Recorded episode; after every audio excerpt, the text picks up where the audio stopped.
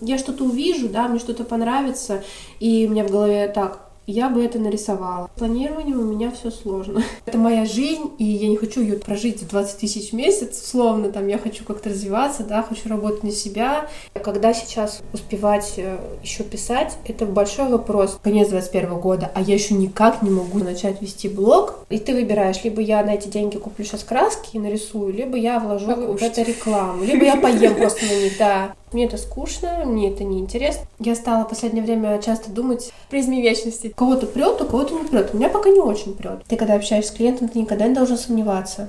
Больше делать, и все равно что-то выльется в итоге. О, успеть, успеть, что на, что происходит. Для меня главным критерием было поиск работы, это как раз-таки дизайн. А вот здесь сколько у вас, сколько миллиметров? Я говорю, здесь 500. Мой совет ребятам в такое не ввязываться, потому что это, ну, жопа какая-то. Еще можно сказать, ну все, поехали. Поехали.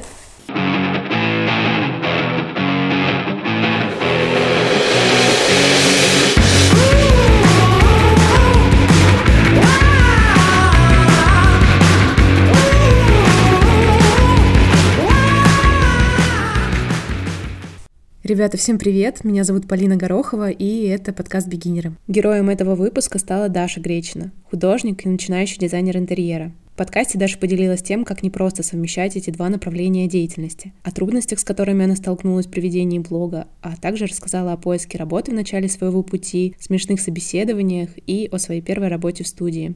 Было интересно узнать Дашин опыт, и я надеюсь, что для вас эта история тоже окажется полезной. Ссылку на Дашин инстаграм я оставлю в описании. Enjoy! Даша, привет! Мы давно с тобой не виделись, и я очень рада, что сегодня мы можем вот так просто встретиться, чтобы поболтать о творчестве, искусстве и остановлении себя в дизайне интерьера. Привет, Полина! Я очень рада, что ты меня пригласила. Мне очень интересно показался твой проект, когда я послушала твой первый подкаст с Ксюшей. Мне сразу захотелось поучаствовать. И я очень тоже рада нашей встрече, что мы можем просто так поболтать про дизайн. На данный момент твоя деятельность включает два направления. Уже больше девяти лет ты занимаешься живописью и графикой, и, получив образование в дизайне интерьера, в рамках года сейчас ты уже ведешь практику и получаешь свой первый опыт в дизайне интерьера. Первое по времени занимает значительно больше отрезок твоей жизни, но можно ли сказать, э, что несмотря на это, для тебя они все-таки равнозначны между собой и одинаково нравится заниматься как тем, так и тем? Да, несомненно, можно так сказать. Я как люблю дизайн, в скобочках люблю, так люблю и живопись, и они для меня равнозначны, я хочу заниматься и тем, и тем, и я всегда планировала заниматься и тем, и тем, то есть я, когда училась, у меня был план в голове, что ну, как, как я хочу развиваться, да, то есть я хочу делать свои дизайны, условно, и в свои же дизайны хочу интегрировать свои картины.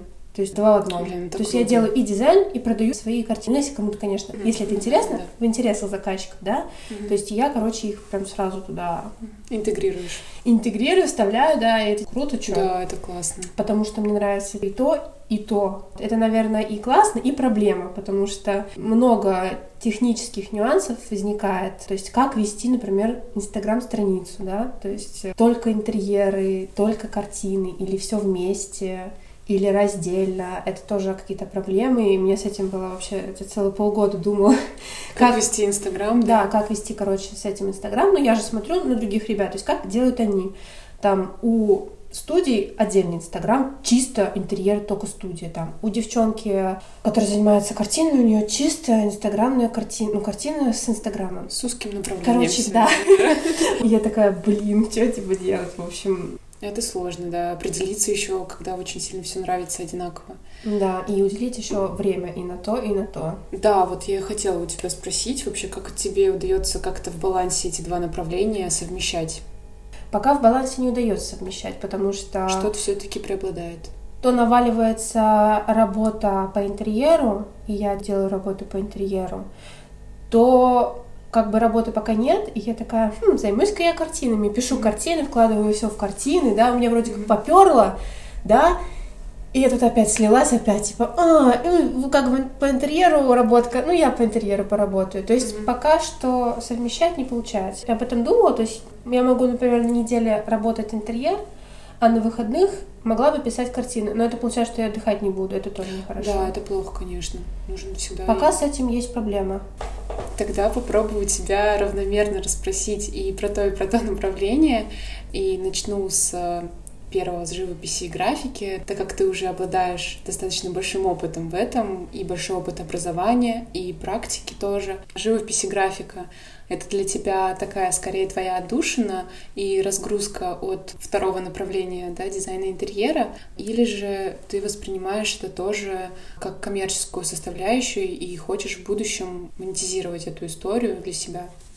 Я воспринимаю как коммерческую составляющую, я, безусловно, хочу ее монетизировать. Я хочу вступить в союз художников, как бы это не повлияет на монетизацию, но как бы для меня это, как сказать, такой статус. То есть я, например, когда училась в художественном училище имени Малютина, в Иванове я училась 4 года, у меня красный диплом, и там как бы все преподаватели, все члены союза художников, да, и у нас в Мухе тоже все в союзе, и для меня союз это такая, знаешь, такая манна какая-то небесная, где какие-то гении везде, и я бы тоже хотела вступить, ну, сейчас я знаю, что вступить несложно. То есть раньше было сложно, и не знаю, знаешь ты или нет. Нет, я, кстати, не хотела у тебя спросить, вообще сложно это или нет, потому что кажется, с человеку со стороны, который вот не сильно в это погружен, кажется, что это сложно. Но это не так, да? Раньше было сложно. В советское время, как я знаю, как мне рассказывали, это было сложно. Там надо было выставиться я точно сейчас не скажу, я совру, то ли 12 то ли раз, то ли больше много. раз, короче, много случае. выставится, да, а мы сами понимаем, что выставка это не просто пришел выставиться, ты должен отобрать, да, ты должен mm-hmm. писать, то есть тебя еще могут и не взять, mm-hmm. и это все как бы ну, непросто, да, то есть ты должен выставиться много раз, и тогда тебя еще как бы рассматривали и принимали. Сейчас это проще, потому что сейчас нужно только три выставки, это уже значительно проще, да, то есть э, как бы только три. Ну, тебя тоже рассматривают, тоже принимают, и я бы хотела, конечно, этим заняться вплотную, чтобы быть в союзе. А что тебе это даст? Мне кажется, что в развитии мне это ничего не даст. Мне это даст просто для меня лично какой-то статус. статус. Да, то есть чисто для меня. Я буду знать, там, что а я в союзе. это то же самое, как с красным дипломом, например, на смухе. Это ничего не дает по работе, но это такой статус. У меня красный диплом. А в целом есть у членов союза какие-то свои плюшки, условно, какие-то бонусы? А, дают мастерскую, но на мастерскую очередь не 50 лет. да, то есть, как бы то, что тебе дадут мастерскую, я не знаю, сколько это процентов, наверное, очень мало. Что там еще? Да больше никаких вроде плюшек не особо нет. Mm-hmm. Ну, как я Просто знаю. как свое сообщество получается ну, такое. типа того, да. Вы друг друга знаете, условно, ты себя показываешь, и твое творчество становится узнаваемым. Ну, там сборы какие-то ежемесячные или ежегодичные. Я а, точно об этом не знаю. Ну, члены там, платят тоже. Да, да, они что-то платят, но там немного. Я боюсь соврать, потому mm-hmm. что я могу наврать. Я mm-hmm. точно не знаю, я знаю только условно. Но как я считаю, что для меня это просто статус. Mm-hmm. То есть никаких плюшек мне это не даст даст. Mm-hmm. Просто я там смогу, условно, в шапке в профиль написать, что я член Союза художников, да, а все остальное, соответственно, зависит э, ну, от самого как человека, да. Для своего иденти... И... Так, я это не произнесу. Идентифицирования. Неважно. Опустим. Да. Для своей идентификации. Да, точно. У тебя уже были какие-то мысли о теме для выставки, которую можно было бы, допустим, первую, вторую, там, третью организовать. Вот нужно их три. Рассуждала ли ты в таком планировании? Нет, пока еще не рассуждала.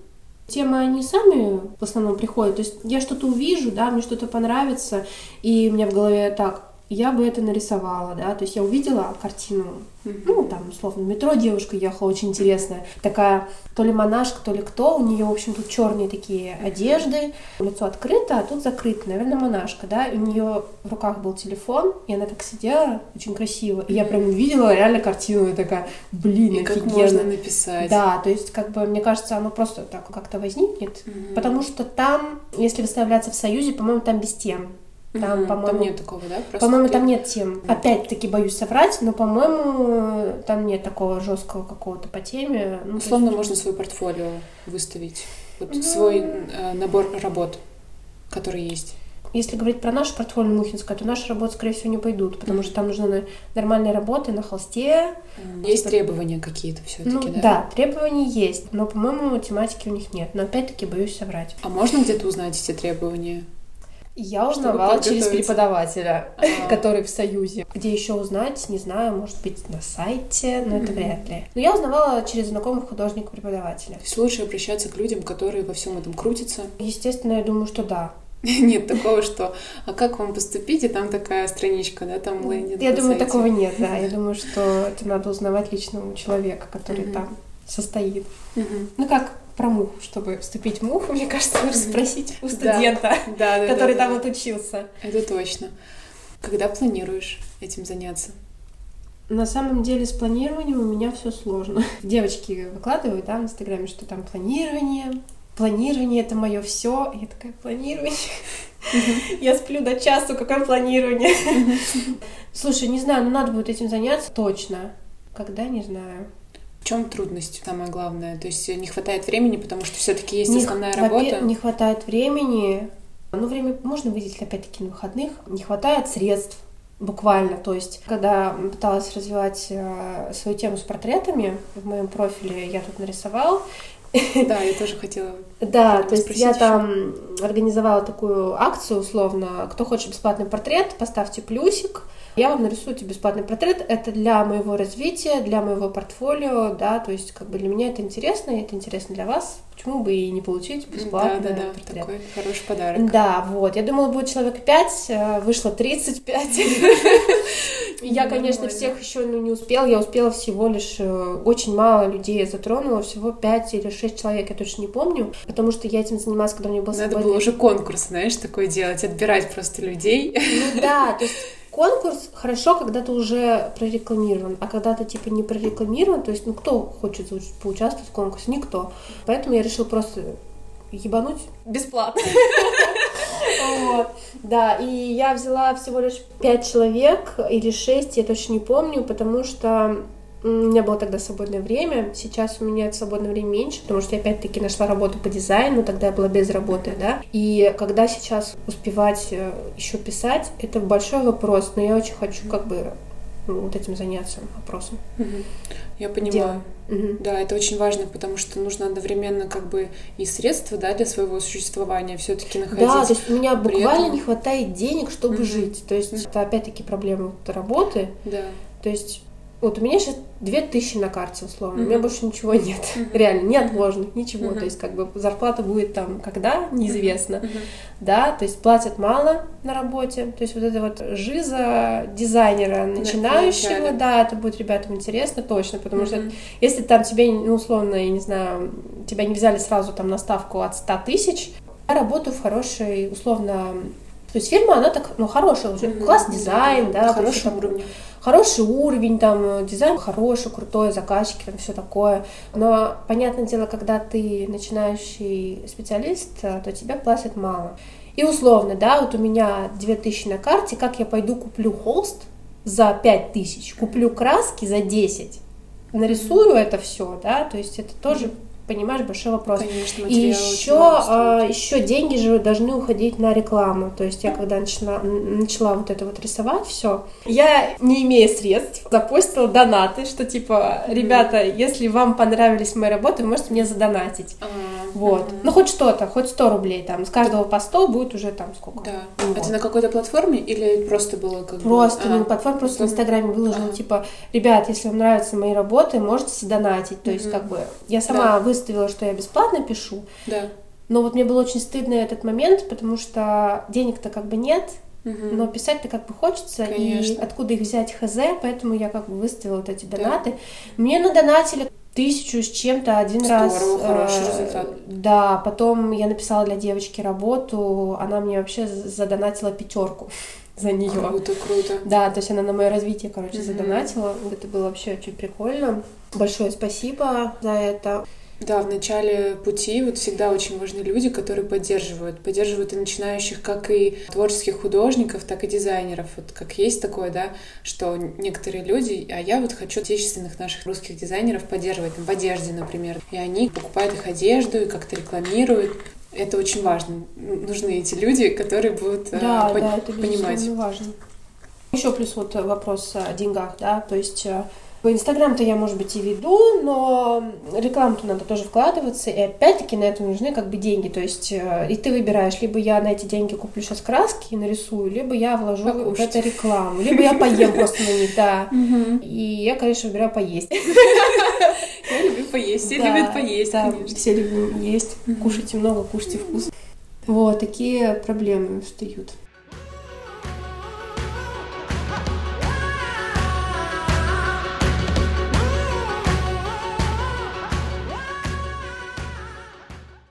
То есть твой профиль в Инстаграм я тут нарисовал. Это все-таки проект, в котором ты будешь э, развиваться коммерчески. Это не твое творческое портфолио. Для тебя это такая твоя площадка, которую ты хотела бы продавать. Только нужно сейчас время, чтобы ее раскрутить. Да, я хочу реализовать это как в продаже пустить. То есть это не просто портфолио. Сейчас мы все уходим в Инстаграм, в продаже, да, да это нормально. Да. И, как говорят, если ты, тебя нет в Инстаграме, то тебя не существует. Но опять-таки я опять не решила, как я это хочу реализовать. То есть, если я хочу делать интерьер вместе со своими картинами, то есть, может быть, имеет смысл сделать какую-то единую страницу. Я сейчас думаю, чтобы сделать страницу чисто с интерьерами, чтобы себя постить как интерьерная студия. Я один, но я студия. Как один вариант пути. Да, потому что рекламировать три профиля это да, это другие деньги. тяжело. Да, я хочу, соответственно, ну, это пустить в продажу, чтобы это реализовалось как коммерческая страница, да. А я знаю вот, что твой основной профиль, у него на самом деле такое достаточное количество подписчиков, по-моему, 800, да? Ты бы не хотела все это... Было бы 80 тысяч. Ну да, но условно это выше там среднего человека, который особо не продвигается.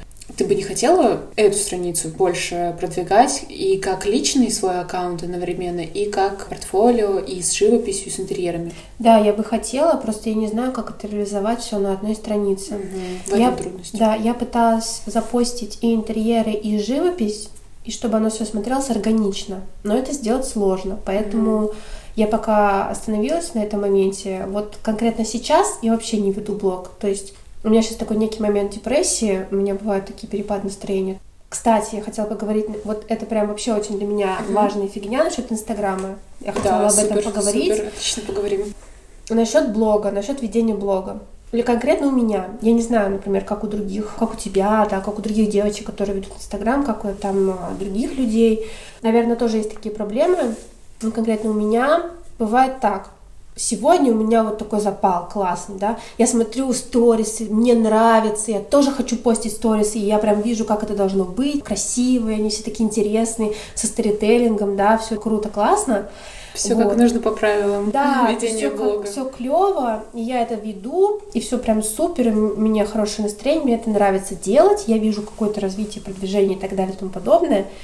Там через два дня я листаю сторисы, Думаю, господи, какое-то все говно, мне это все не нравится, я не хочу так жить, я не хочу постить свою жизнь вообще, я просто хочу сидеть, зарабатывать деньги и вообще свою жизнь просто не включать, никуда не выкладывать не хочу. То есть вот так, понимаешь? Mm-hmm. И эти, вот это то полное какое-то днище, mm-hmm. то какое-то или наоборот подъем э, да, желания. какой-то подъем вести блог. Я сейчас, например, выпала из Инстаграма, вообще ничего не пощу, и у меня сейчас как раз днище. То есть у меня все плохо.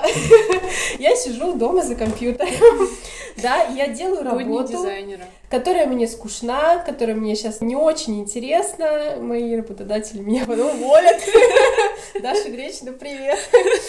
вот, да, то есть мне реально сейчас скучно то, что я делаю. То есть я сейчас в 3D Max, кто работает в 3D Max, меня поймет. Я выстраиваю сейчас коробку, для классического интерьера. Я херачу плинтуса, херачу там какие-то люстры хрустальные, да, то есть мне это скучно, мне это не интересно. Мне нет запала то, что я сейчас так сделаю, так классно, такого нет. Я такая, а, как бы мне сейчас сесть за это говно, не хочу, лучше я полежу с своим котом на диване. Mm-hmm. То есть и в Инстаграм я тоже ничего не пощу. Вот ты меня пригласила на подкаст, и у меня поднялось немного настроения. Я запостила, что я пошла на подкаст, мне это интересно, и у меня какой-то подъем. А вообще вот такие, короче, качели насчет mm-hmm. ведения блога.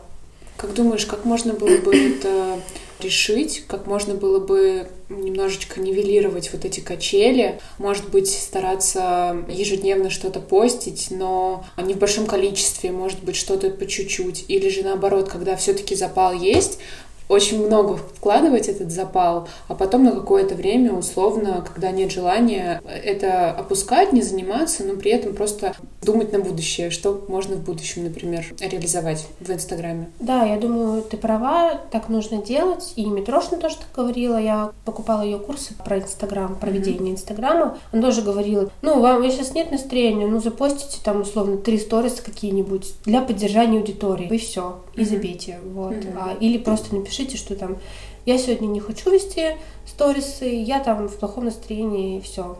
Но, опять-таки, как говорила Ксюша на твоем подкасте, что...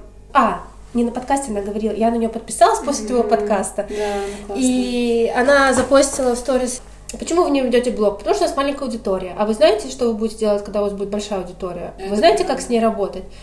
И типа, и почему вы не хотите работать на маленькую аудиторию mm-hmm. и хотите работать только на большую? И мой ответ был такой, что на меня сейчас переписаны люди, которые меня знают, которые учились со мной в Мухе, и зачем я их буду держать, они будут меня просто пролистывать, зачем я буду для них выкладывать три сториса, которые им не интересны, которые меня и так знают. То есть они просто меня пролистнут и все, и как бы хуй забьют, а я на это потрачу время. А, мол, когда будет какая-то другая аудитория, которая меня не знает, да, то есть тогда уже придется ее как-то держать.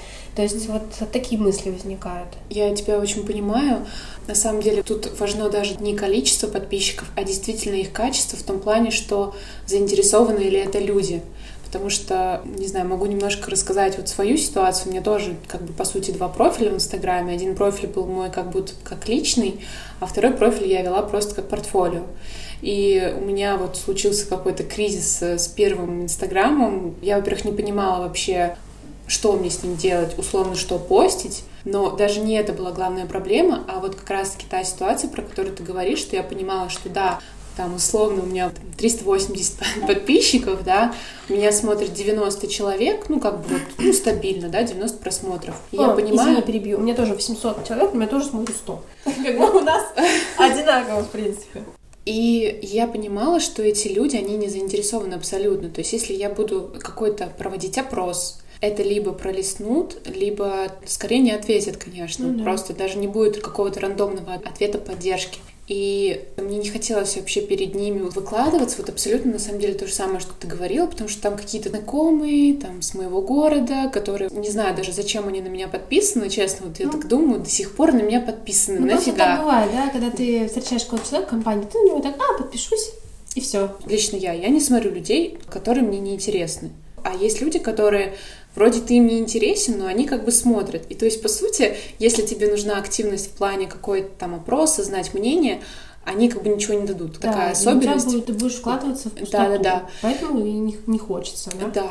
Как у меня получилось, что я как-то решила, думаю, ну ладно, попробую что-то делать во втором профиле, и я понимала, что я буду там более свободнее, я не буду там никого стесняться. То есть у меня была проблема, что в первом профиле я как бы зажимаюсь от старых знакомых, типа, что они подумают, а что я, типа, блогер, ахаха, это смешно. Люди, которые не понимают, что это нормально, что это как бы современный мир, что Инстаграм, что блогер сейчас это вообще, в принципе, как профессия, то есть это не что-то стрёмное, но люди, которые вообще очень далеки от этого, они в офисах, у них скучная работа, они как-то это все интерпретируют. Сейчас я моего парня. Блин, нет, а, я никого не хочу обосрать. Лёня Шабалин, привет!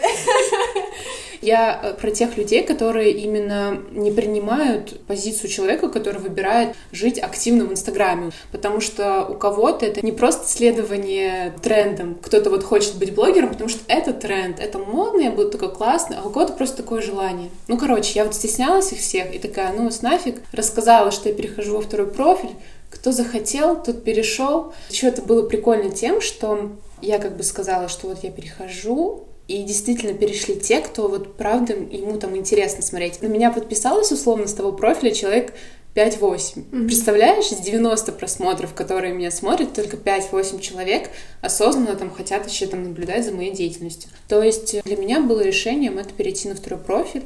Сейчас у меня там типа 200 подписчиков, но, по крайней мере, условно, им там интересно. заинтересованные люди. Это, это логично, да. Я не знаю, может это кому-то поможет, может это для кого-то будет таким каким-то решением. Вот для меня, кстати, сейчас э, прояснила ситуацию. Просто мне было странно, что ты перешла на тот, потому что у тебя вроде на этом больше подписчиков. И я думала, почему как бы, ну, странно, вроде 100 человек это мало, ну ладно. А вот им сейчас объяснила, как бы я поняла, и ну, да, резонно.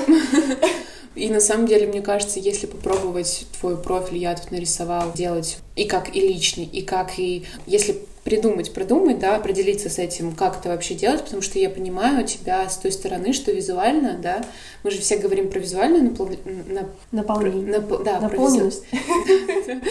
про визуальное наполнение блога, что оно должно быть красивым, должно быть привлекательным, это все сложно сочетать, когда это и живопись, и э, интерьеры, еще там свои личные фото. Я очень понимаю, у меня тоже вот была такая же дилемма, что делать. У тебя гармонично получается, мне нравится.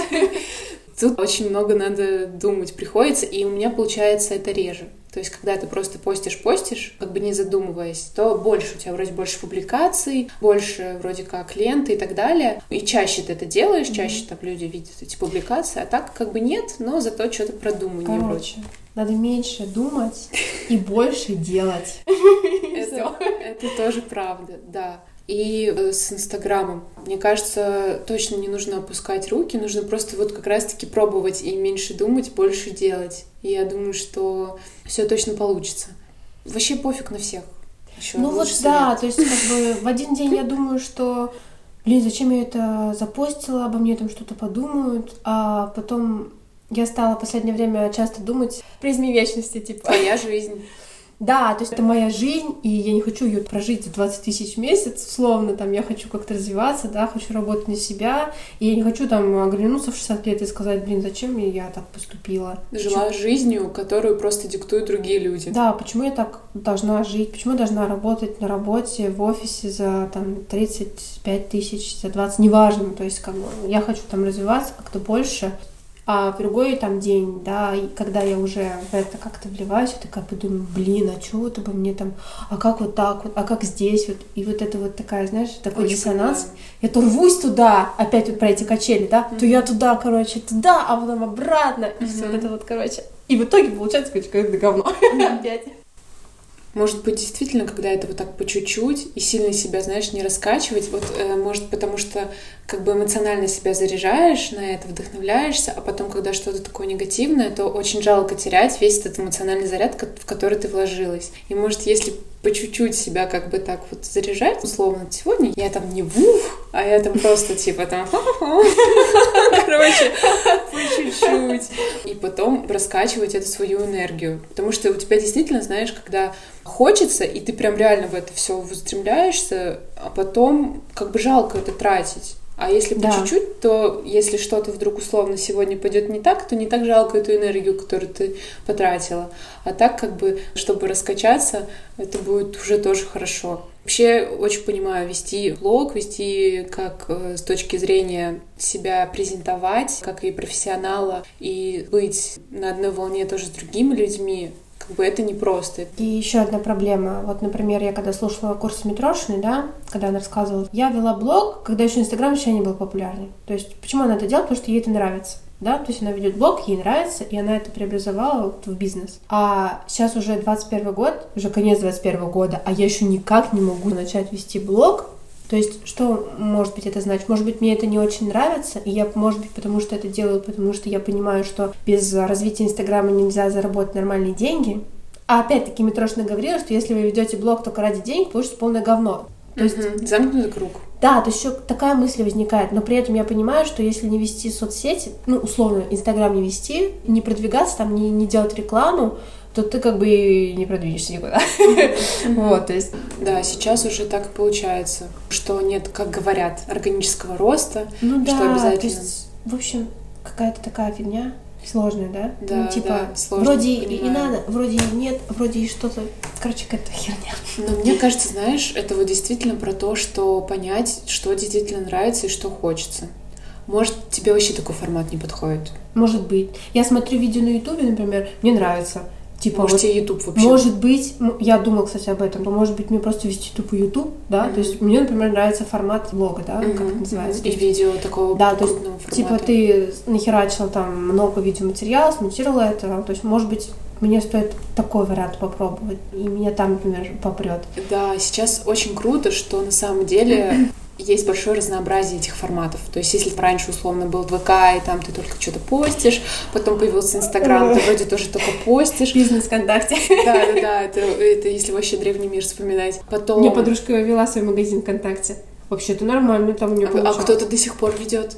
А почему нет, если, если у тебя покупают? Кто-то вот чисто аудитория людей, которые ВКонтакте сидят. Для них это привычная платформа, и ты с ними взаимодействуешь через нее. И также сейчас и YouTube, и ТикТок теперь, и то есть как бы вообще... ТикТок же вообще теперь. Да, делай, делай, что хочешь. И правда, может подумать еще над этим, найти и также и свой формат, и что Да. вот нравится. Но радует одно, радует то, что мы не опускаем руки и такие, ну, я пошел работать в офис, как бы. Ну, окей, я не, вписываюсь в этот Инстаграм, мне вообще пофиг.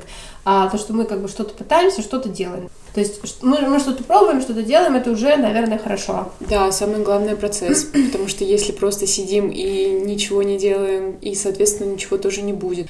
Тут главное, мне кажется, не бояться, потому что у меня Да. всегда был какой-то страх, а пока делаешь, оно как-то... Пока есть возможности, то есть сейчас, да, у нас э, такие возможности, что мы там, условно, не дети миллионеров и с бандой с мафией никак не... То есть не чиновники, да, то есть не можем поднять большие деньги, а мы как бы можем это сделать э, посредством Своих. самопродвижения как-то. Да, своих дел, своего Да, творчества. надо этим пользоваться. Очень, да, вот то, что ты правильно сейчас сказала, что есть в итоге все равно возможность. То есть Да. есть э, вот эти вот средства, которые помогут, несмотря ни на что, какими бы ни путями, но все-таки потихонечку идти.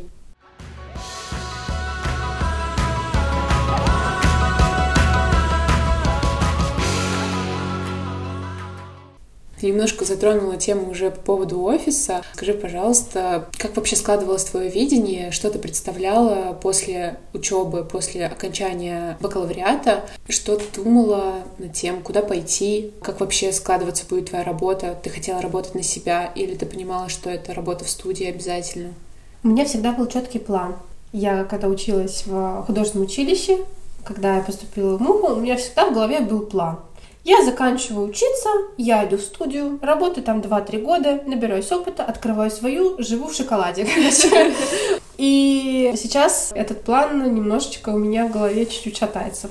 Я закончила муху, и как бы вот такая, такая жизнь, да, ребята, вникайте, вот ты закончил. Нет, может быть, не все так. У кого-то прет реально, то есть, а, например, у меня пока не очень прет. И нужно вот э, разобраться и понять, и что делать с этим. Да, то есть, как бы, я не говорю от лица всех студентов, я говорю вот конкретно от своего, да, то есть у кого-то прет, у кого-то не прет. У меня пока не очень прет. Вот. И это не страшно, это на самом деле нормально, просто каждый идет по своему пути. Да, ну конечно, потому что Не нужно же- париться из-за этого. У каждого в свое время все Ну да. придет. Обязательно. Да. Обязательно, не нужно сомнений. Пессимистичный выпуск. Я закончила, да, бакалавриат, и у меня стал вопрос, что делать? Жить надо где-то, надо за это платить, соответственно, Мгм. да, то есть у меня родители здесь не живут, я из другого города, я живу в общежитии, жила, когда училась, да, мы вместе с тобой жили, Да, между да. прочим. И учились, и жили. Да, мы одногруппницы, Да, если кто не знает. И встал такой вопрос. И мы с моей подружкой решили, что мы поступим на магистратуру, нам будет бесплатная общага, и мы будем числиться на маге, и при этом искать работу, и все у нас будет круто. В принципе, так и вышло. То есть мы подали документы на магу, так как мы уже с бакалавриата, у нас было свое крутое портфолио мухинское, нас, конечно же, взяли. И мы стали, значит, учиться на маге, и параллельно искать работу. То есть э, проблема с жильем, условно была решена. Ну, потому что, ну вот прикинь, ты, у тебя типа нет денег, у тебя нет денег снять комнату, просто тупо нет денег, да, у родителей как бы Мгм, просить, ну, мгм. тоже, знаешь, да. они не будут тебя всю жизнь содержать. И ты такой, что делать? просто? Студентам хотя бы есть какая-то поддержка и жильем, и получается у тебя есть БСК, Да, есть еще проезд. БСК, проезд очень есть, важно. э, Да, то есть как Помогают. бы это не как в провинции проезд 15 рублей, а 50 рублей. И если ты съездил 3-6 раз в день, конечно же, нас будут слушать люди там из маленьких городов, да, условно. да, да, конечно, да, да, да. маршрутка у нас стоит там, ну, Да. 20 рублей. Окей, Мгм. 25 рублей, ладно, Да, сейчас если 25. это не, не в Москве, не в Питере. Да, а в Питере, чтобы тебе туда добраться, тебе нужно доехать на автобусе, на метро, Мгм. условно, и еще на автобусе. Ну, возьмем самый ну да, какой-то если- крайний маршрут. Это три раза в одну сторону и три в другую. Это шесть раз в день. Шесть раз в день помножь на сколько? 50? Ну, пять Да, сейчас. сколько это? Я плохо считаю. Это, это дохуя. Просто можно так сказать, да? Да, и как бы, когда ты студент, у тебя есть общага, у тебя есть БСК, тебе с этим намного легче.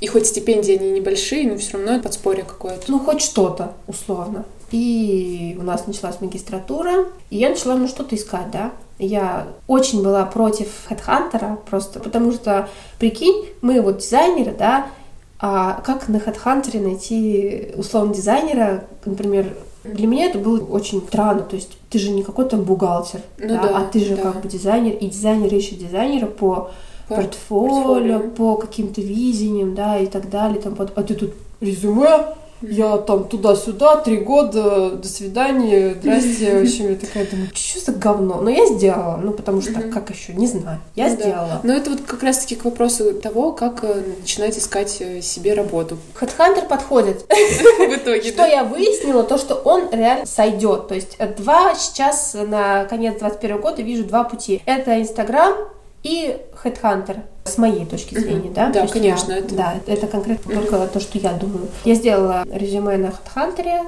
загрузила там портфолио свое, написала там условно. Ну, я, конечно, соврала, что у меня был опыт работы, потому что без опыта, кто тебя возьмет без опыта, да? Мгм. Но ты врешь, что у тебя есть опыт работы, либо что? Либо все. Либо ты сидишь без работы. А Ты рассказывала, что у тебя есть опыт студийный или самостоятельный? Я написала, что я фрилансер. А, ну да. Ну, была. Мгм. Ну, то есть я не стала конкретно пиздеть, Да, да, да. что я типа там в студии. Я просто написала, что Ну фрилансер. да. Но в итоге я нашла работу в Инстаграме. Крутая студия выложила вакансию. Что к ним требуется Да, дизайн. к ним требуется дизайнер, присылается там свое портфолио, все такое. А она была такая крутая, я такая, блин, конечно, я напишу, но я даже не знала, что мне ответят. Я просто не надеялась, что мне ответят. Я написала, ребята, вы классные, вы прям супер, вот мое портфолио на Behance, Мгм. и все. И прикинь, они мне ответили. Мгм. У меня так тряслись руки. Я такая, что это такое? Как мне это написать? Как и что? Что вообще? То есть они меня спросили, типа, ну что, знаешь, что умеешь? Я такая, Да я все умею, да? Нет, я такая- начинаешь. «Э, ну я работаю в фотошопе, в 3D Max. В общем, я даже не знала, что нормально писать. Но в итоге так получилось, что мы сконнектились с ними, что я съездила к ним в офис, что мы поговорили, что они дали мне работу какую-то. Это было как тестовое задание сначала или сразу же они такую В то время предложили? я про это даже вообще не спрашивала. То есть я просто тупо радовалась, что меня вообще пустили в этот офис супер крутой студии, да, с супер классным дизайном. Понимаю. То есть э, они похожи на Мишу Шапошникова, да, Мгм. то есть я не буду называть, что за студия, но у них дизайн очень классный, похож на Шапошникова, да, то есть прям Мгм. супер минимализм, такой красивый такой. Всё. Дорогой современный. Да, я была очень рада, поэтому я была готова работать бесплатно, просто чтобы Мгм. приобщиться к вот этому, да, всему Понимаю. крутому движению, да, поэтому я не спрашивала ни про зарплату, ни про тесты, вообще ни про чем, мне было вообще похеру. Но они мне дали делать проект, дизайн, и мы как бы сработались, и все было хорошо. Я проработала у них полгода. Это было как бы неофициальное Ничего официального. А, то, что я могу сказать, я вот сейчас ходила на собеседование недавно. Я сходила, наверное, в студии 7, и мне только в одном предложили официальное трудоустройство. Мгм. То есть, как бы в нашей, я так понимаю, специальности официальное трудоустройство — это большая редкость такая. Мгм. Ну, не то, что редкость, а то, что в основном все работают либо по договору подряда, Мгм. либо на словах просто. Мгм. Вот конкретно сейчас работаю на словах. Тогда я тоже работала на словах, то есть просто на доверии тупо. Мгм. То есть никаких конкретно прописанных цифр, никакой там, у тебя ЗП там 60 в месяц и так, и так далее, там такого не было. Что очень рискованно, конечно. но Это рискованно, нет. да, но в этом есть свои плюсы и минусы. В чем плюсы? Ты со своей стороны тоже можешь, получается, нарушить какие-то обязательства в случае, если тебя как-то обманут. Да, конечно, то есть я ничего не подписывала, никаких бумаг, то есть если там мне что-то, то есть я как бы вообще не про дела, да. Если мне не заплатят или заплатят, ну, в общем, плюсы в чем? В том, что У меня более свободный график. То есть я работаю, можно сказать, половину удаленно, половину в офисе. То есть я могу сама как бы выстраивать свой режим. Сама выбирать, где хотела. Да, то есть как бы я думаю, что нам художникам очень э, противно, э, конкретно мне вообще противен этот режим, типа пришел в 8, ушел в 6, кровь из носу, или мы тебя, блядь, уволим. Да, понимаю. Да. Как человек, проработавший в таком графике год. Я просто вот это вот, я как представлю, то, что мне придется так делать, становится плохо, я такая, что? Нет, пожалуйста, только не это, да. То есть это, ну, даже не зависит от какого-то там вдохновения, а просто мне противен вот Да, такой образ жизни. не- неприятия. Да, а тут как бы было более-менее, то есть я могу там, условно, три дня быть дома, работать дома, три дня быть там в офисе, да, и так далее, и тому Мгм. подобное. Но в этом есть и свои минусы. Кто работает так на удаленке, тот меня поймет, потому что ты работаешь всегда. То есть ты работаешь, условно, и в 11 вечера, и в час ночи. То есть тебе могут в 11 вечера прилететь рабочие сообщения. То есть ты дома, отдыхаешь со своим молодым человеком. И тут тебе прилетает, блядь, какого хуя кондиционер, блядь, не сделан, ебаный в рот. Ты такая, блядь, почему я должна на это отвечать в 11 вечера? То есть в этом тоже есть проблема, да? То есть ты работаешь Ненормированный график. не нормировано, то есть как бы ты сама можешь выбирать, но все равно получается не очень хорошо. И да, Минусы неофициальности. с этим меня очень родители, они меня прям давят конкретно, потому что меня мама звонит, каждый день мы с ней созваниваемся. Да, и она мне такая, вот, Даша, ты не работаешь официально, у тебя не будет пенсии. Что я могу ей сказать? Что сейчас я об этом не задумываюсь, потому что сейчас молодая, какая пенсия, я сейчас об этом не думаю, да, и потом я планирую, что в будущем у меня будет свое дело все равно, и как бы какая пенсия, там сколько она сейчас, я не знаю, 14 Ну тысяч рублей, куда они мне нужны, да, а с другой стороны я понимаю, что она тоже права, потому что вот у меня сейчас папа вышел на пенсию, условно, да, ему пенсия как бы это помогает. И я, короче, хз, что делать, но вот такая проблема тоже есть. С официальным трудоустройством плюсы, минусы и все такое. Это может быть хорошо как-то для начала, когда, в принципе, первое время, чтобы получить опыт, еще можно, еще терпимо, так вот поработать неофициально, но потом уже, конечно, нужно... Ну да, там же, когда оформляешь ИП, все равно у тебя идут стаж работы. Мгм, да, и насколько я знаю, когда Или э, не ну, связываешься по-моему, Да, оформляешь, короче. С ИП, там все равно и есть какие-то выплаты, понятно, налога, но условно, если у тебя нет работы, то ты все равно должен что-то выплачивать. Я тоже могу ошибаться, но что-то какая-то такая история. Да, налоги есть платишь все равно. Все равно как Все бы... равно у тебя идет налог, но у тебя идет и стаж работы. То есть пенсия, по-моему, у тебя тоже. Точно не знаю, но, по-моему, есть такая фигня. Мгм. В принципе, можно сказать, что можно вот так поработать неофициально, и потом, в случае чего, если там студии не берут, чтобы для своего какого-то официального подстрахования уже начинать самостоятельно просто делать себе ИП и уже просто работать на себя, чтобы не было вот этих рисков обмана, чтобы все-таки какая-то была подстраховка. Ну да, да, думаю, да. Единственное, только нужно найти силы и смелость э, начать самостоятельно, что тоже очень сложно.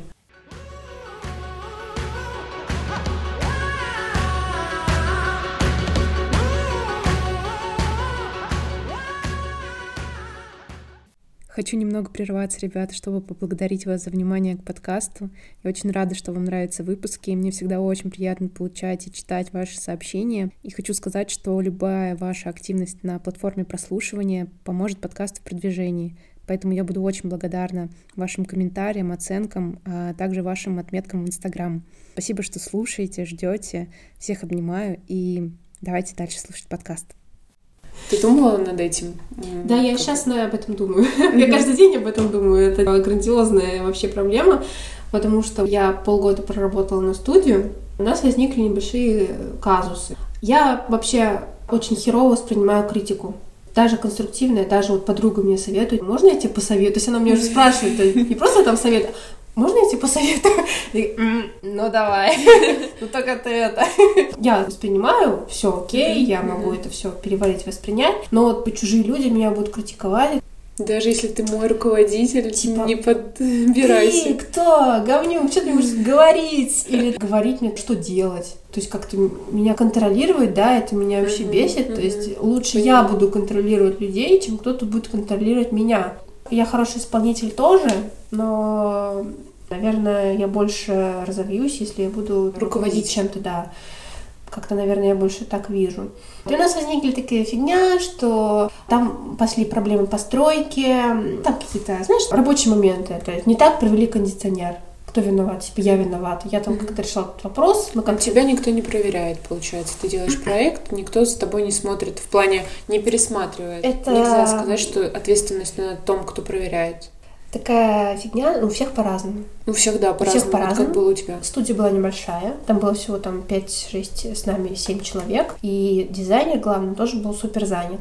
То есть он тоже не мог как-то контролировать. Я, например, новенькая, да, я, да, там, да. я условно там всего не шарю. И он должен был за мной смотреть.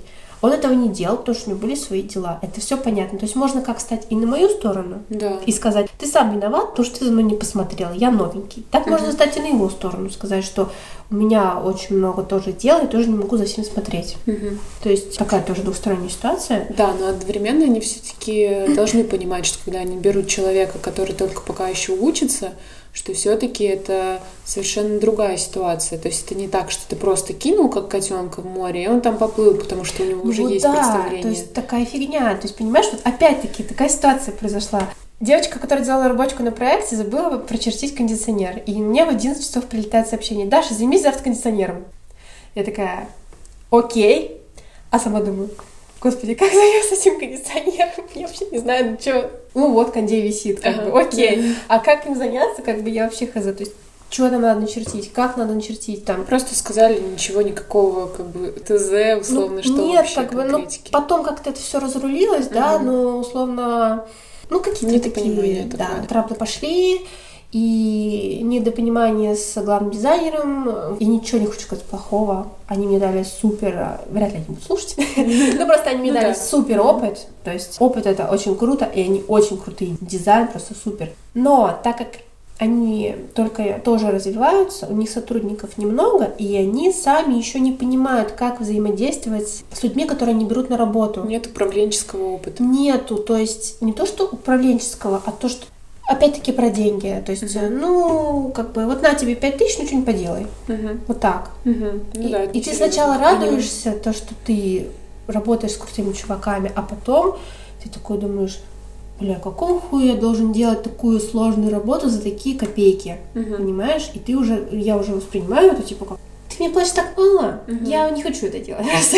И при том, как бы, когда ты такой вот э, зеленый, тебе как-то сложно поднять вопрос, а давайте, как бы, может, пересмотрим мою зарплату, да? То есть да, это конечно, тоже сложно. конечно. То есть как ты придешь, это надо тоже иметь какую-то... Да, внутренний стержень.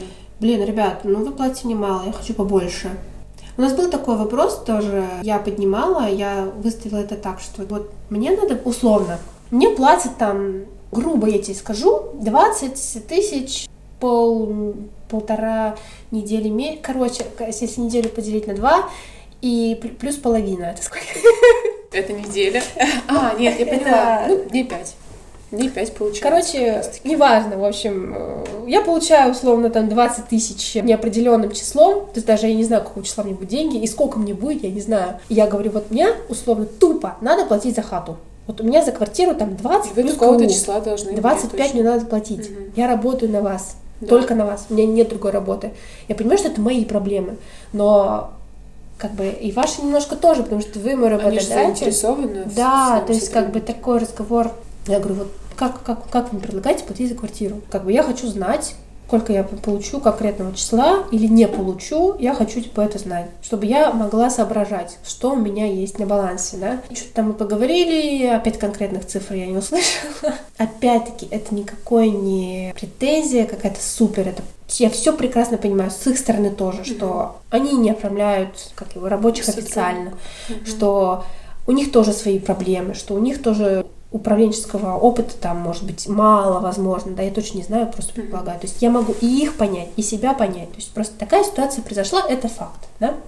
Мне кажется, все равно вот со стороны руководителей студий, мне кажется, должна включаться какая-то условно человечность, потому что мы все начинали, и мы все задействованы в одной сфере, и мы все должны взаимодействовать, мы все должны друг другу помогать. Мне кажется, все уже слишком ушли в какую-то коммерческую составляющую, хотя только рубить бабок, но никто вообще не задумывается о том, что вообще-то индустрия дизайна, она должна развиваться. И если мы не будем поддерживать молодых дизайнеров, если мы будем просто их вот так вот использовать, если просто эксплуатировать, да, молодых ребят, они просто сгорят в итоге. Кто хочет работать за 5000 рублей? это вообще ненормально. Мне очень жаль, что получается. Да. Очень хочется, чтобы это поменялось, в общем. Потому что, понятно, нельзя сказать, что там при, при каждой студии должна быть своя школа, и там, которая вот принимает таких ребят. Либо пусть тогда образование дает больше практики, либо как-то, чтобы пересматривалось, если вы все-таки работаете в сфере дизайна, если у вас своя студия, если вы хотите молодых, хороших сотрудников со свежим взглядом и с горящими глазами, их нужно поддерживать. Кажется, вот поддержка — это то, что очень нужно и важно нам сейчас. Да, конечно, деньги — это мотивация. То есть кто захочет работать за маленькие деньги, да? Но опять-таки, палка о двух концах. То есть я сейчас представляю, я руководитель студии, да, я нанимаю людей. Я тоже хочу рубить бабла, понимаешь? Mm-hmm. То есть я хочу рубить бабки. И как бы как я буду платить э, ребятам? То есть это тоже, понимаешь, mm-hmm. такая фигня, что, конечно, с нашей стороны мы хотим больше там денег, да, и больше помощи и так далее. Каждый тянет а прикинь, себя одеяло. Да, конечно. Мне кажется, вот то, что ты говорила про поддержку, это хорошо говорить каким-то крупным суперкомпаниям, у которых там миллионы, миллиарды в обороте, и которым там, условно, на 60 тысяч в месяц это тьфу об асфальт.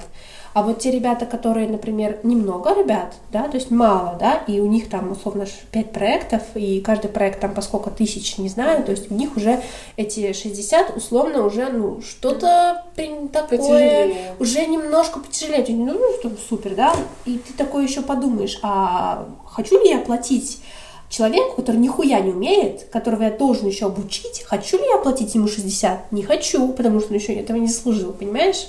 Потому что я должен потратить свое время, чтобы его обучить. Короче, мы Нужно долго на этом зависли. Да. В общем, э, двухсторонняя ситуация, никого не обвиняю, но такая фигня есть. И получается, с этой студией вы закончили свои сотруднические отношения, да. и сейчас ты в поиске новой студии, и у тебя в процессе какая-то своя работа, или как у тебя складывается твоя деятельность? Ними мы закончили работать. У нас не было никаких контрактов, то есть просто угу. ребята... Расстались и расстались. Да, такая ситуация. Ну, окей. Я походила на собеседование сколько месяцев. То есть я вот как раз была без работы, как раз начала портреты фигачить. Потом денег как бы нет, тяжело жить-то. И я решила ходить там по собеседованию, чтобы была какая-то работа.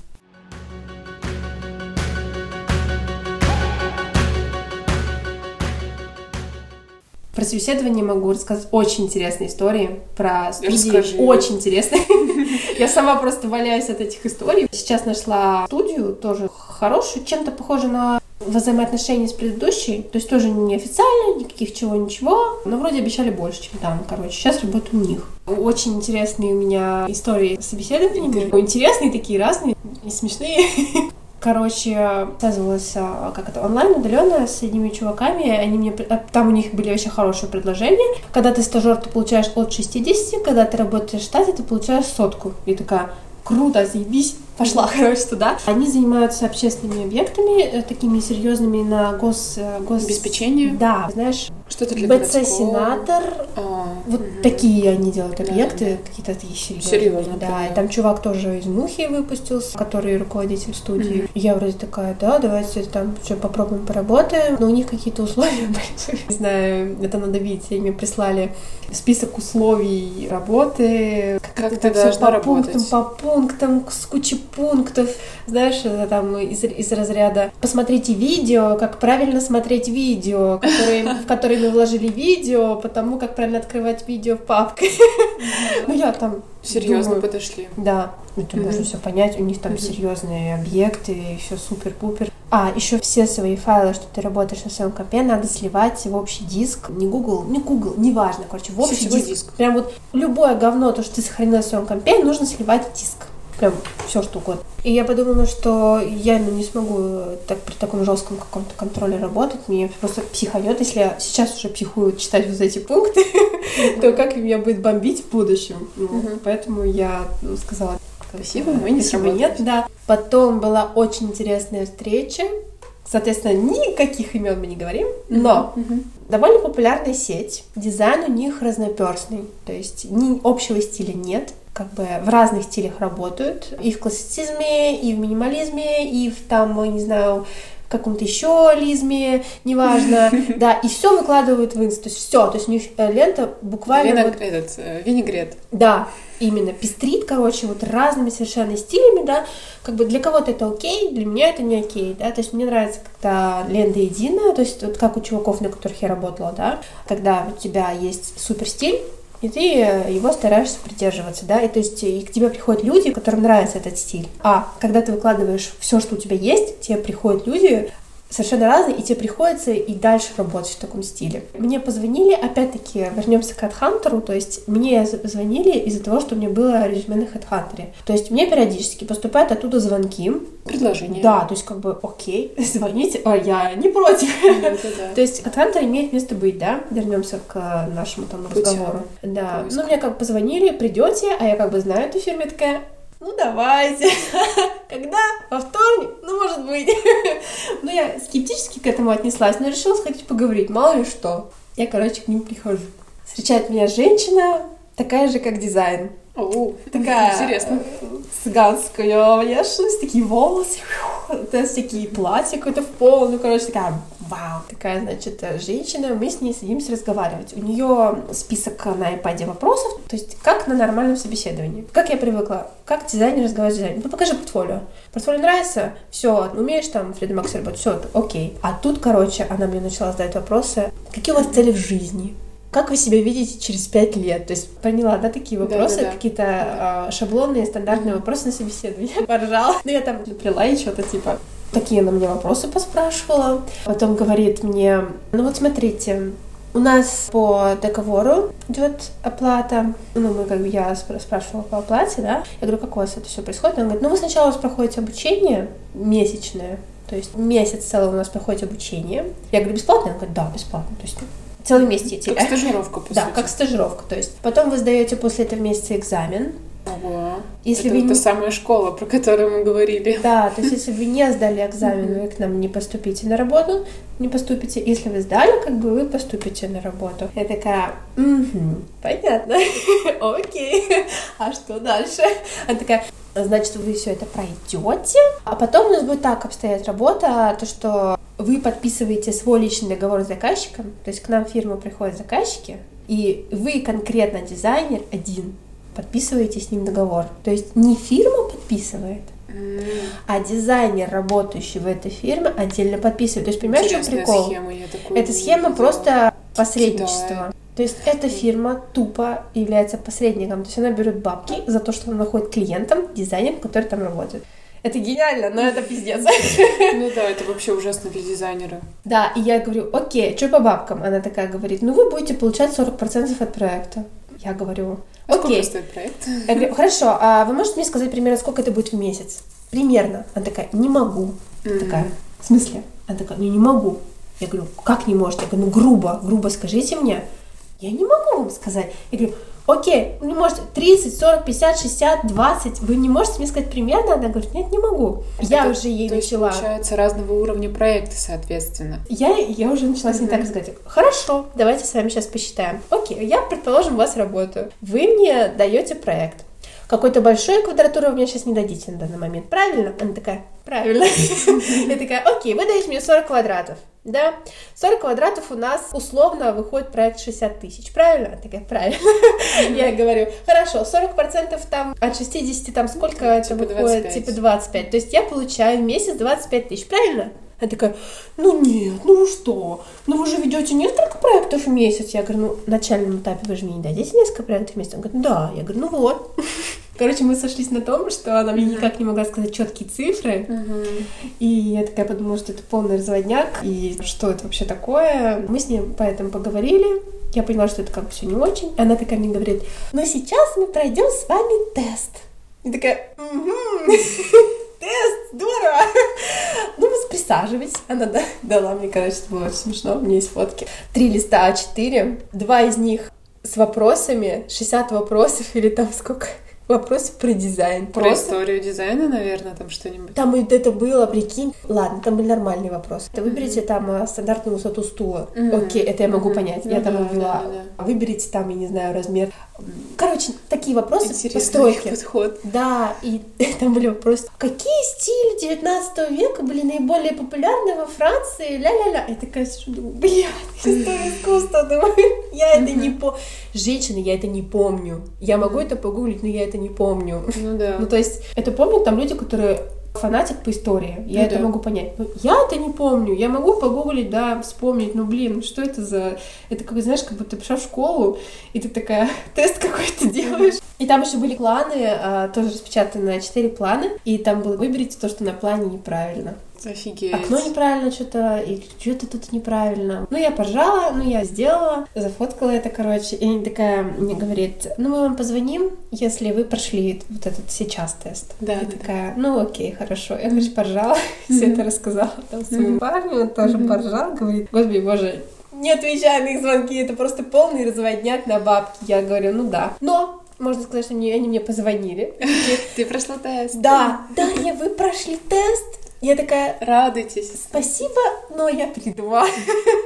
Я, честно говоря, вообще не понимаю, какой дизайнер согласится на таких условиях. Соглашаются. Даже, знаешь, я понимаю, это начинающие, мы такие вроде чего-то не понимаем, чего-то не знаем, но вот это предложение, когда договор подписывается на тебя, это, мне кажется, вообще должно просто все сразу же крест ставить. Ну, на знаешь, этом. если бы мне не было таких четких установок по дизайну и по, сти- по по стилю мне бы это подходило, то я бы без опыта я бы согласилась, наверное. То есть мгм. я бы не стала так жестко, как вот Да, сейчас, да, это от- отмахивать, потому что есть возможность, почему не воспользоваться, да? То есть тоже опять Мгм. такая ситуация. Как бы это сейчас я сказала нет, потому что я знаю, сколько это стоит, я знаю, что этот дизайн мне не подходит, и как поэтому я сказала нет. А если бы как бы не было такого, то я бы, может быть, и согласилась бы. Но все равно, мне кажется, это как один из критериев важных, чтобы искать себе студию, все-таки разделять ее и стиль, и вообще философию какую-то. Опять-таки, кому нравится какой стиль? Мне, например, нравится минимализм и так далее, и какой-то больше такой супер дизайн, там кому-то больше нравится другое что-то, да, как бы то, что ищет. Для меня главным критерием было поиск работы, это как раз-таки дизайн. Хочется делать красиво. Конечно, да, и ЗП, а там уже как бы дальше посмотрим.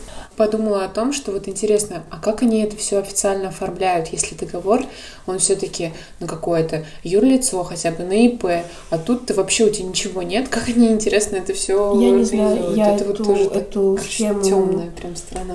Да, я эту схему как бы не, не знаю, но как-то проводят. Вообще жуть. Ну да, но такое имеет место быть. Лично я не советую в такое вписываться, потому что это не очень. Кстати, интересный момент. При мне было.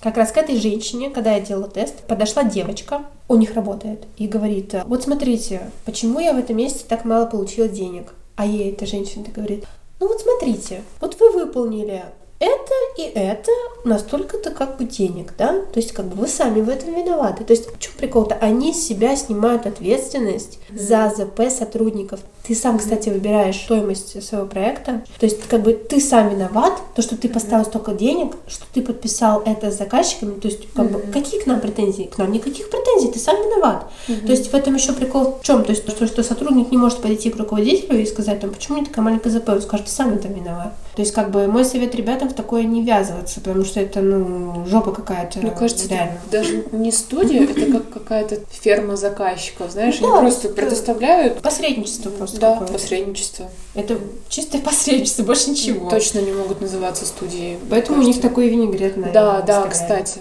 Да, это потому что каждый дизайнер в своем стиле работает. Да, Какая еще интересно. Фирма мне звонит, тоже с HeadHunter. Дарья приглашала нас на собеседование, скинули мне свой сайт, я посмотрела сайт, какие-то работы не очень хорошие. Подумала, ну ладно, приду. Может, работы там старые. Действительно, так оказалось. Я пришла, там был такой мужчина, не знаю, как правильно подобрать слово, очень эксцентричный. То есть он был такой, знаешь, Активный. Так, ну, здрасте, Дарья. Здрасте. Так, ну, ну, мгм, давайте посмотрим ваши работы. Мгм, мгм. Так, мгм, а вот, а вот на этом плане, да. мгм. А это вот что, вот это вот что? Я говорю, стояк. Он такой, «Мгм, мгм». А вот здесь сколько у вас, сколько миллиметров? Я говорю, здесь 500. «Мгм, мгм». А почему здесь 500? Я такая, типа, «М, ну, потому что так и так. Он такой, «М». то есть мне такую проверочку, короче, устроил. И он такой. Дарья, да, а вот здесь у вас, вот здесь сколько, сколько у вас тут, тут, тут, тут, а?» Вот меня это подловить хотел на какой-то ошибке, да? А, Проверял. А, а какой здесь материал? А я не помню. не то, что я не знаю, да, а то, что я делаю, я уже не помню, там, э, я посмотрю как бы в чертежах, это не проблема. Он такой, ага, ну здесь, конечно, да, ну да, здесь такой не подойдет материал. Вот. Я такая сижу, думаю, ёб твою. Но он мне показал проект, который них сейчас в студии. Проекты крутые, они работают в Ревите, у них все красивенько, четенько. И я такая, нормально. Так со мной типа пообщался. Он такой, давайте тестовое задание сделаем. Я говорю, давайте, хорошо. Он мне дал, он мне сложное дал, он мне дал детскую комнату. А мы, Детские это сложно. дизайнеры, понимаем, что детские комнаты — это пипец сложно. Особенно для маленьких. Или даже, даже не Да. знаю, что сложнее. Все сложно. Это и эргономика, и по дизайну, чтобы это было нормально смотрелось. Кстати, да, эргономика. Вот эти Это же размеры. детская, то есть Да. просто там стул 450, а это же все как бы сложно. И он такой, ну за, за пять дней делайте. И я такая, а меня еще компа нет. Я на чужом компе работаю. Я очень много нервов на это потратила. Такая, «А, а, успеть, успеть, что, на, что происходит? Давай думать какой-то классный дизайн, что-то, короче. Там нужно было и с планировочным решением продумать. Нет, планировка уже была готова, Да, нужно было сделать. А там еще была, знаешь, в чем сложность? Там был еще антресольный этаж. А, То есть мгм. еще плюс лестница. Мгм. А ты понимаешь, что лестница детская, это вообще пиздос. Ну Да, Вот. это правда. Я, короче, как могла гуглила эти референсы по детской, но, в общем, что-то, короче, сделала. Лестницу я сделала убийственную, я сразу говорю. То есть лестница была неподходящая, но он мне сказал, давайте вы мне пришлете не через пять дней, а через два дня. И мы с вами посмотрим процесс и вместе поправим что-то. М, Это хорошо, Я- что... Да, я говорю, окей, хорошо. И я вот за эти дни такая, блин, блин, блин. А, Ну, как бы за два дня сделать что-то крутое, сама Да. понимаешь. Я за два дня только компьютер могу открыть. Лестницу, конечно, я сделала неподходящую, но я это сделала, что-то рендернула, написала, что я знаю, что лестница не подходит и что там при эргономике какие-то проблемы, но просто как концепт, то есть с условием доработки дальнейшем. Написала, отправила, и молчание. Я такая думаю, ладно, окей. Все же потом через день еще написала и получаю такую ответочку. Дарья, вы на меня подходите? И я такая, что? Я сначала поржала, потом расстроилась, потом психанула и подумала, что, блядь, да пошли вы все нахуй, я хочу работать тупо на себя, чтобы никто мне не говорил вот из этих крутых дядечек, что а ну-ка, покажи ко мне свой план. Ну, поняла, да? Понимаю. И, короче, очень расстроилась, психанула после этого. Бывает, как это все Да. понимаю, но все равно, знаешь, опять-таки, Мгм. критика. Я понимаю, что там по эргономике все плохо было, но, знаешь, такая, короче, тоже ситуация. Еще один интересный случай. Все случаи интересные, короче.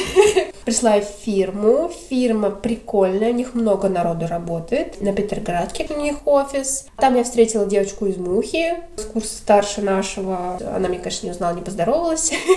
Люблю людей, которые не здороваются со мной. Всем привет. И там, в общем, такая была фигня, что вроде все это хорошо, вроде мы пообщались хорошо, с начальницей хорошо разговаривали, все по деньгам, по договору, там все это как бы окей. Она такая, приходи на пробный день. Там у них такая фигня, что приходишь в пробный день, потом пробная неделя, потом пробный месяц, Мгм. потом пробный год, шучу. Ну, короче, пробное какое-то время, а Мгм. потом, если как бы все окей, то тебя вроде как принимают, ты подписываешь договор. Я пришла на пробный день. Там за день нужно было сделать визу. Тебе дается коллаж. Мне дали коллаж санузла. Я выкладывала сторис, как я бомбила по этим санузлам. Мне дали, короче, санузел, а он такой душный. Реально душнило просто. По планировке. По дизайну душный. Сейчас уже все делают, как у Шапошникова. Большинство делает уже визы, дизайн, как у Шапошникова. Все с него слизывают. Я все понимаю, тоже у него слизываю, все у него берут. И как бы это уже становится немножко, особенно когда оно не супер проработано, как у него, а просто там слизано что-то, то это становится уже просто весь Инстаграм у меня в этом дизайне, мне уже просто тошнит от этого, да. И мне дают тоже вот такую фигню делать, еще плюс не супер красивую, а какую-то такую, ну, знаешь, мгм. Какую-то такую среднюю. Я делаю, а со мной рядом сидит девочка, тоже там Мгм. работает. Я говорю, а ты тут сколько работаешь? Она говорит, я тут стажер, работаю месяц. Я говорю, хорошо, а чем ты тут занимаешься? Она такая говорит, ну вот я делаю то, что ты. Я собираю визы. Это называется собирать виз. То есть тебе дизайнер, другой, не ты, делает коллаж. Как визуализатор получается ты. Да, то есть ты не дизайнер, ты визуализатор. И он тебе дает коллаж. Ты можешь там что-то поменять, но как бы уже стилистическое решение уже есть. Условно, там вместо этой раковины сделать другую раковину, только в этом да, стиле. Да, да, да, да. И она говорит, ну я в основном делаю то, что и ты. Я такая, «М, То есть, понятно, перспективки чувствуются, да? Это, кстати, хорошо вот так сразу почву прощупывать вообще, как в самой студии складывается, чтобы понимать, что ждет. Денег-то хочется заработать, но не хочется делать с каким-то другим дизайнером визуализации, да, то есть ребята, которые с интерьера, поймут нас сейчас. Хочется реализовываться самому. Да, я думаю, что со всех сферах это актуально, да. И я такая тоже подумала, что этим заниматься тоже не хочу. Все-таки хочется проявлять именно свое видение да. и продвигать себя. Да.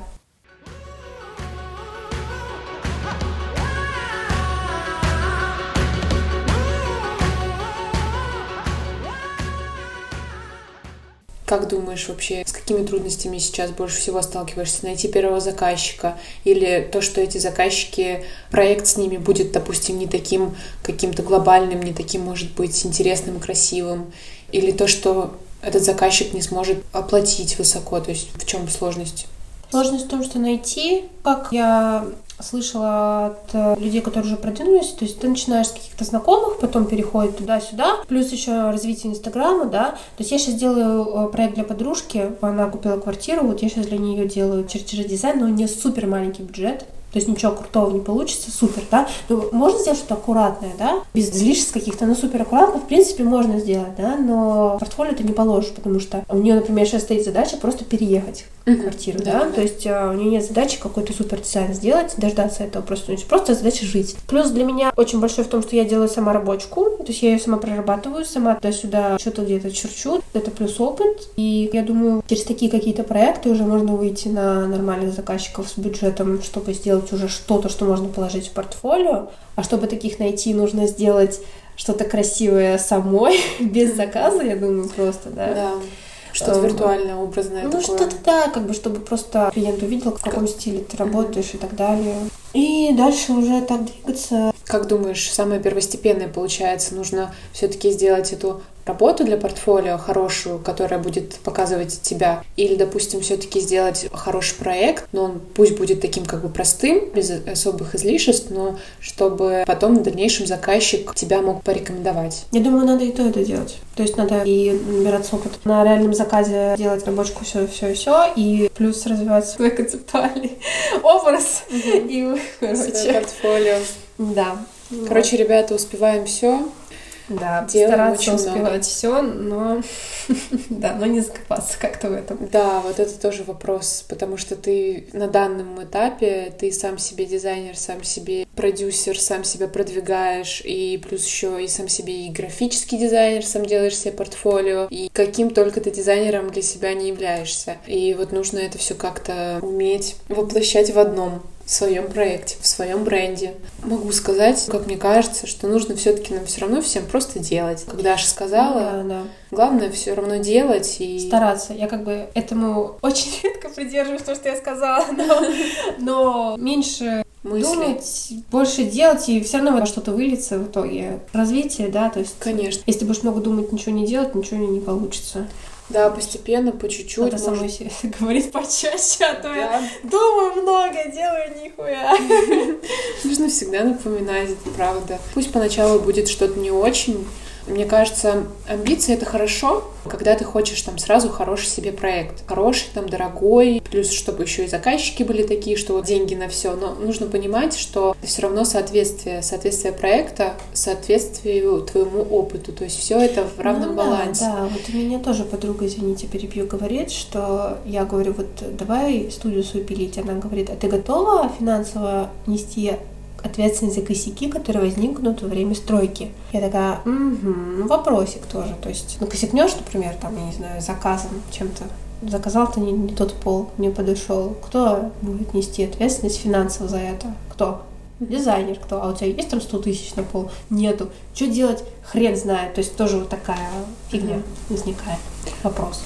А может быть, э, выходом будет сначала предлагать услугу, которая будет включать, может, как совместное ведение проекта. То есть, когда условно вы вместе с заказчиком проходите этот этап, грубо говоря, ты говоришь, я пока в этом условно чего-то не знаю, давайте вместе пробовать. То есть я буду тоже вам помогать, потому что у меня есть свой опыт. Вот э, интересная такая особенность, что начинающий дизайнер, он все равно знает больше, чем человек, который в этом не задействован. Кажется, ребят, которые даже еще только учатся, они в процессе учебы все равно смотрят какие-то ролики, условно, на Ютубе, какие-то обзоры, что-то узнают.